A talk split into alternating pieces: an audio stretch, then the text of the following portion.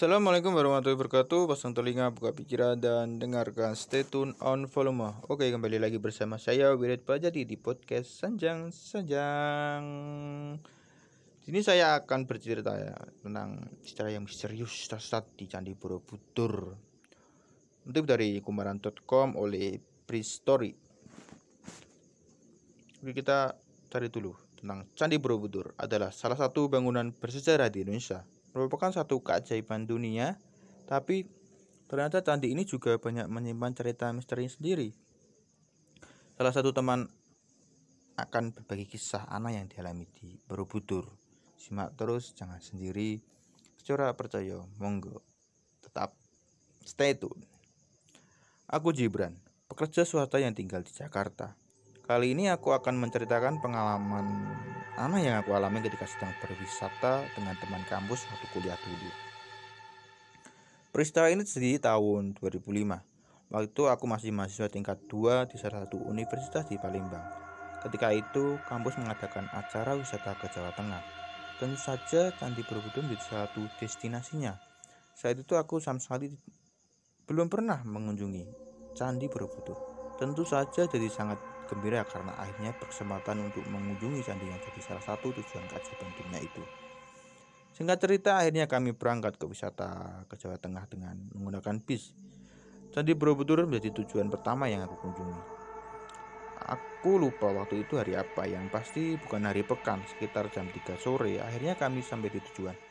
Wah, senangnya hati ini. Keinginanku yang sejak dulu ada akhirnya tercapai juga. Sampai juga di Borobudur. Candi Megah berdiri menjulang, sudah terlihat puncaknya dari tempat parkir di mana kami masih berada. Sama denganku, wajah ceria teman-teman menjelaskan betapa semangat dan gembira mereka ketika akhirnya sampai juga di Borobudur. Padahal masih di lapangan parkir, tapi sudah banyak terlihat pedagang. Pedagang souvenir menjajakan barang dagangan bermacam bentuknya. Baru melihat itu, semua saja aku sudah merasakan suasana yang menyenangkan. Sambil menunggu panitia membeli tiket, kami duduk di area parkir, senda gurau, bermacam tingkah pola dalam mengisi kosongan. Segala lelah yang dirasakan ketika masih dalam kendaraan sebenarnya hilang berganti keceriaan.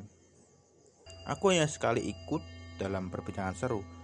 Lebih banyak menikmati pemandangan dan suasana sekitar. Langit cerah, terang nyaris gak ada awan. Matahari masih bersinar walau sudah nggak terlalu menyengat. Panasnya Semilir angin bertiup memelai tubuh serta wajah memanjakan pikiran mengempas resah dan lelah. Gak habis senyum, senyumku merasakan semuanya itu. Entah dari mana sumbernya. Sayup-sayup kedengaran juga masuk gamelan Jawa melanturkan irama khasnya.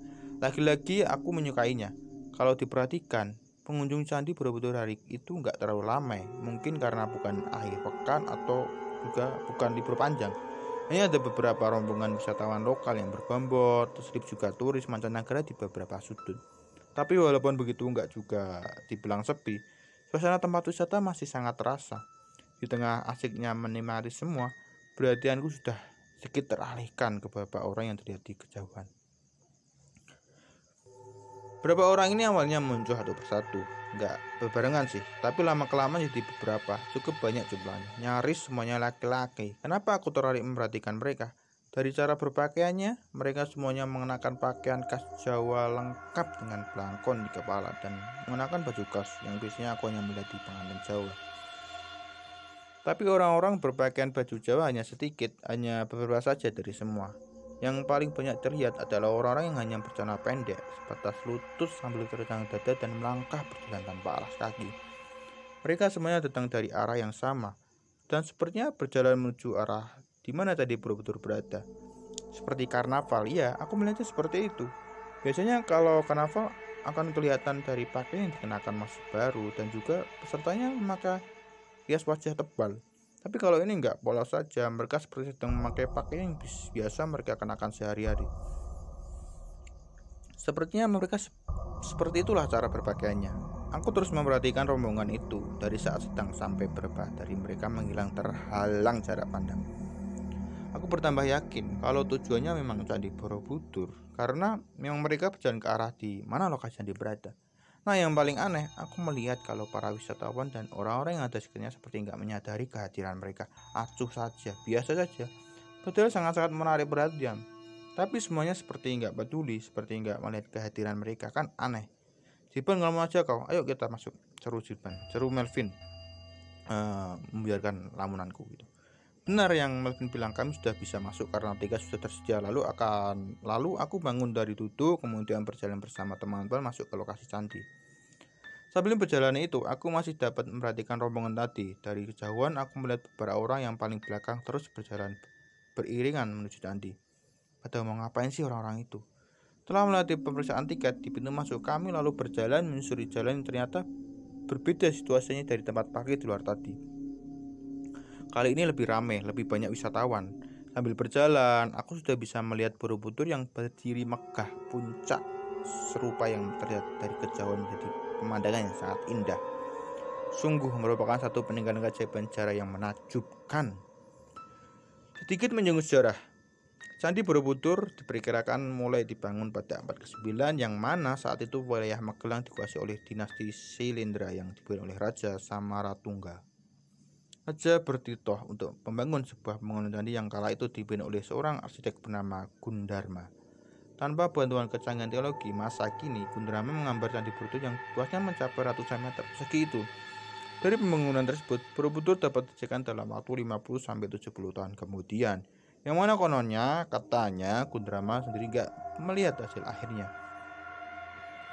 Begitulah menurut sejarah yang pernah aku baca dan yang paling menakjubkan, katanya bangunan candi Megah ini banyak menggunakan tenaga manusia.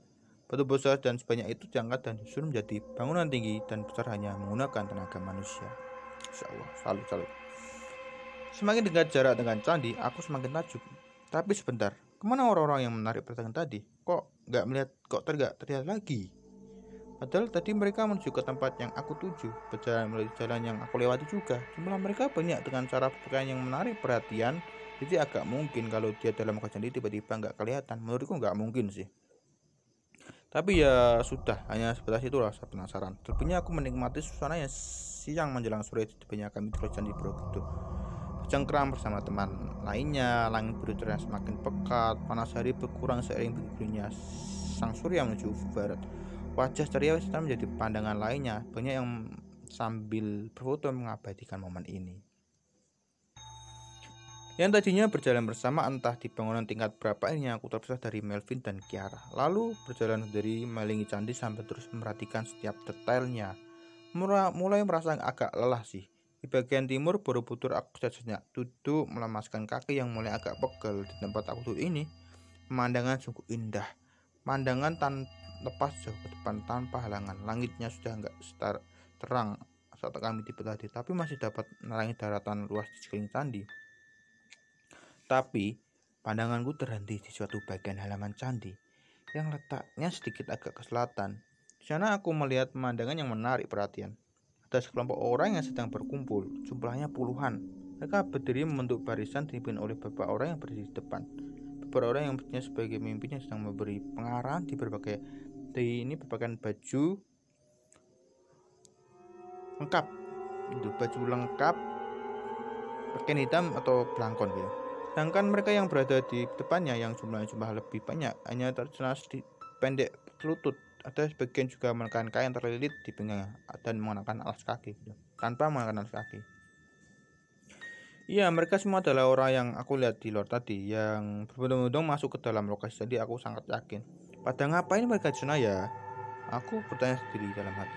Cukup lama aku memperhatikan, cukup lama aku duduk di tempat diam, sendirian. Cukup lama juga sampai akhirnya baru menyadari kalau ada yang aneh di sekitarku. Apa yang aneh? Ternyata aku nggak melihat ada satu pun yang ada di sekitarku kosong gitu. Ada yang aneh lagi, ternyata langit sudah berubah warnanya. Berangsur memerah dan semakin memerah menuju gelap seperti senja yang datang tiba-tiba. Padahal baru jam setengah lima sore. Ah, mungkin aku akan turun jam, pikirku. Berdiri di berdiri dari duduk, aku lalu melangkah menuju bagian candi sisi lain, coba mencari orang selain aku gitu. Enggak ada. Enggak ada melihat siapa pun, enggak bertemu siapa-siapa. Sudah melihat ke atas, menengok bagian bawah. Tapi enggak ada orang sama sekali. Aku mulai merasa ada keanehan, mulai merasa ada ketakutan ketika jauh mata memandang dari tempatku berdiri mungkin di bangunan diri Mungkin di bangunan tingkat kelima Borobudur, aku nggak melihat ada orang satupun juga, kosong. Mulai panik, aku berjalan agak cepat menincandi di tingkat lima itu. coba untuk mencari manusia lain. Sementara langit semakin gelap, kayaknya waktu mendekati malam. Gak ada, gak ada orang di candi, di candi atau candi. Di halaman, di kejauhan, aku gak melihat ada orang sama sekali. Kecuali, benar, kecuali rombongan yang sedang berkumpul di bagian berat tadi. Sebulan orang yang, yang aku lihat sejak dari tempat parkir. Kenapa mereka ada? Sementara orang lain gak ada, termasuk rombongan teman-teman kampusku mereka semua menghilang, lel, menghilang gitu. Lelah tambah panik, aku berniat untuk turun dari candi lalu menuju rombongan tadi atau pintu keluar. Tung keluar. Tangga yang menurun panjang tadi tujuan pertama. Sampai di tangga, aku lalu menuruni selangkah demi langkah.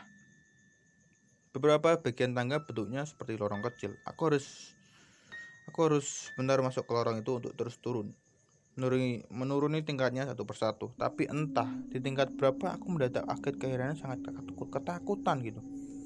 Beberapa detik sebelumnya, langit masih sarang, masih sore, sama sekali belum gelap. Itu keadaan ketika aku belum masuk ke satu lorong tangga. Tapi ketika aku sudah keluar dari lorong pendek itu, tiba-tiba suasananya sudah sangat berubah. Langit sudah sangat gelap, gelap layaknya malam. Ya, tiba-tiba hari sudah berubah jadi malam. Aku lantas berhenti, heran, takut, takjub, Cuma perasaan itu bercampur jadi satu. Kenapa tiba-tiba menjadi gelap? Gak berhenti sampai di situ. Ternyata ada keanehan lain. Oh yang masih kaget karena tiba-tiba hari jadi malam. Jadi semakin heran karena ternyata di candi ini sudah nggak sepi lagi, sudah banyak orang. Iya, candi tiba-tiba ramai, nggak sepi lagi seperti beberapa saat sebelumnya. Aku masih diam di tempat di tangga, belum beranjak bergerak sedikit pun. Terus memperhatikan sekeliling yang sungguh sangat membeku membuatku keheranan gitu.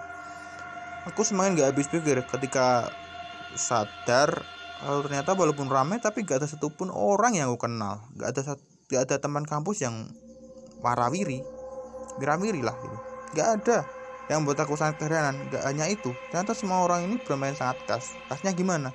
Mereka semua nggak ada yang berpakaian masa kini mereka semuanya berpakaian layaknya orang-orang zaman zaman dulu kala Sontak aku jadi teringat dengan rombongan orang yang aku lihat di parkiran tadi. Mereka masuk ke dalam lingkungan candi, lalu aku melihat mereka berkumpul di bagian barat candi. Sebelum hari tiba-tiba hari tiba-tiba berganti malam, kenapa aku ingat mereka? Karena perawakan sama, pakaian sama, bahkan beberapa wajah yang aku kenal. Orang yang orang-orang yang hanya bercelana pendek, bercelana dada, dan tanpa alas kaki, bertambang kecil, berbulu keringat, adalah orang yang paling banyak kelihatan. Sementara sebagian kecil orang beramal lebih rapi, menakan pakaian lengkap dan belangkon atau kain untuk kepala mereka hanya berdiri merhatikan orang yang bercelana pendek itu bekerja. Iya, aku bisa berkesimpulan kalau orang-orang bercelana pendek bertelanjang dada dengan tubuh yang berpuluh keringat itu adalah para pekerja. Aku melihatnya kalau mereka ada yang bercelana ke jalan mengangkat batu, ada yang memukul batu besar, beramai dan menarik mengangkat batu besar dengan tali. Aku yakin mereka mereka para pekerja yang sedang diawasi pekerjaan oleh mandor yang benar-benar lebih bersih dan rapi. Ada beberapa pekerja yang melintas dekat denganku, berjalan ke kanan atau kiri dengan memanggul batu besar, entah mau dibawa ke mana. Semuanya sangat nyata, sama sekali gak seperti mimpi. Aku merasakan semuanya melihat semuanya ini nyata. Aku terus diam perhatikan, sampai akhirnya ada seorang laki yang datang mendekat. Sosok laki-laki tinggi besar, berkumis, menakan pakaian khas Jawa dengan ikatan kain berwarna hitam meneliti kepalanya. Dia datang dengan berjalan agak cepat, lalu berhenti tepat di hadapan. Kemudian berbicara dengan bahasa Jawa yang sama sekali aku nggak mengerti. Satu kata pun aku nggak paham apa yang dibicarakan. Tapi aku yakin kalau dia bicara menggunakan bahasa Jawa yang sangat lokat, kental, yang ketal, yang khas gitu. Laki-laki itu terus bicara, wajahnya mantap tajam, sambil sekali tangannya menuju-nuju ke bawah, menuju ke tangga bagian bawah. Oh, baiklah, aku mengerti. Sepertinya dia menyuruhku untuk turun menuruni tangga, turun dari atas candi. Aku berpikir seperti itu. Aku mengangguk, lalu menuruti perintahnya untuk turun menuruni tangga. Satu persatu anak tangga aku turuni. Dalam perjalanan menuju ke bawah, sambil terus memperhatikan sekitar, menyaksikan kesibukan para pekerja yang sedang melakukan pekerjaan yang masing-masing. Sebenarnya apa sih yang sedang mereka kerjakan? Nanti ketika aku sudah sampai bawah, di halaman ini aku akan mengerti semuanya. Gak ada rasa takut, gak ada penasaran, gak ada perasaan was-was. Aku hanya merasa aneh dan takjub dengan semua pemandangan. Dan akhirnya ketika aku sudah sampai di bawah, ketika kaki sudah menginjak runupan di lahan sekitar candi, aku akhirnya bisa melihat semuanya. berdiri di atas rumah yang letaknya di bawah beberapa belas meter dari dinding candi terluar, aku akhirnya bisa melihat dengan jelas. Ternyata aku sedang menyaksikan proses pembangunan candi Borobudur. Yang aku lihat Borobudur baru hanya setengah saja berdiri hanya bagian bawah sampai tengahnya sedangkan bagian atas belum rampung itulah mengapa aku melihat banyak pekerja yang mengangkat batu-batu dengan berbagai ukuran membawanya ke atas untuk diletakkan lalu disusun membentuk bangunan aku takjub memandang semuanya orang-orang itu bekerja pada malam gelap hanya dibantu penerangan dari saya lah dari beberapa dari benda yang bentuknya seperti obor dan berbagai macam ukuran. Mereka hanya bekerja tanpa kenal lelah. Dengan kegiatan masing-masing ya ya itu tadi ada yang mengangkat batu ada yang memecahkan batu ada yang menarik batu gitu. Semuanya kejadian yang aku alami hanya sebentar hanya 30 menit. Lamanya gitu ya. Sampai aku tersadar kalau ini bukan tempatku tersadar kalau sedang tersesat di Borobudur aku harus mencari jalan supaya bisa keluar dari sini perlahan aku memperhatikan sekitar ternyata semuanya gelap keramaian hanya ada di sekitar pembangunan candi itu ini saja Aku jadi bingung mau ke mana harus melangkah. Tapi sebentar, sambil berusaha mencamkan penglihatan di dalam gelap, aku hanya melihat ada jalan setapak. Setapak yang agak jauh di ujungnya. Ada gerobak kayu sedang berat menjauh. Aku melihat ada gerobak kayu di jalan. Ya sudah, aku memutuskan untuk mengikuti gerobak kayu itu. Dia pasti menuju ke suatu tempat. Terus menyusuri jalan setapak dalam gelap. Lama kelamaan aku semakin sulit untuk melihat. Mata terhalang, pekatnya malam yang sama sekali nggak ada penerangan. Sial, Lambat laun aku kehilangan gerobak yang aku ikuti itu. Sampai akhirnya gerobak itu hilang sama sekali dari pandangan. Meninggalkan aku sendirian di dalam gelap. Berjalan entah ke mana, nggak tentu arah. Di sini aku kembali merasakan panik. Gak tahu harus melangkah ke mana. Seiring berikutnya waktu, semakin lama aku semakin capek, lelah. Kaki semakin berat untuk dibawa melangkah. Badanku lemas, semakin lemas lama lama lalu semuanya digelap sangat gelap. Aku gak sadarkan diri. Udah sadar mas, udah sadar. Gibran, Bran, bangun kau. Aku mendengar suara itu ketika berusaha bangun siuman. Pelan-pelan buka mata, akhirnya tersadar kalau ternyata aku sedang terbaring di atas kursi panjang di satu ruangan besar. Entah ruangan apa. Kalau kamu sudah bisa duduk, duduklah, Bran. Minum air ini dulu. Novelnya yang pertama kali aku lihat, lalu Dendi, lalu satu orang dosenku, lalu ada beberapa orang lagi yang gak aku kenal. Jadi, aku terbangun di satu ruangan yang ada sekitar Candi Borobudur. Mereka semua yang berada di ruangan ketika aku bangun, ternyata baru saja menemukan aku. Menemukan aku? Ya, menurut mereka ternyata aku hilang sejak malam tadi. Aku nggak ditemukan di mana-mana, hilang saja tanpa jejak. Lalu dilakukanlah pencarian, tapi setelah berjam-jam ternyata nihil, aku nggak juga ditemukan. Padahal pencarian sudah dilakukan ke segala sudut lingkungan candi. Tapi syukurlah, aku hanya ditemukan juga pada jam 12 tengah malam oleh salah satu penjaga candi. Setelah ditemukan, aku sedang nggak sadarkan diri di bawah salah satu pohon besar di sisi barat candi Borobudur. Selama lebih dari 6 jam, aku menghilang tanpa jejak, padahal aku sangat yakin. Lalu hanya setengah jam saja sesat melihat bangunan candi sama cuma sebentar saja. Sungguh pengalaman yang seru. Oke, balik lagi bersama saya Udit Bajati Nah, ini adalah kisah yang menarik ya. Ini adalah tersesat di Candi Borobudur gitu ya. Mungkin ini adalah ditujukan sesi-sesi pembuatan apa ya Candi Borobudur gitu. Dari tadi proses pembuatan mengangkat batu, menarik batu, mengukul batu juga masa Allah ini ya ini ada kisah ya kisah yang menarik ya mungkin gitu. Mungkin teman-teman monggo percaya nggak percaya silahkan gitu. Oke mungkin itu yang bisa saya sampaikan dulu. Uh, kembali lagi untuk hari-hari berikutnya dari sanjang-sanjang. Terima kasih yang sudah mendengarkan. Sampai jumpa lagi. Assalamualaikum warahmatullahi wabarakatuh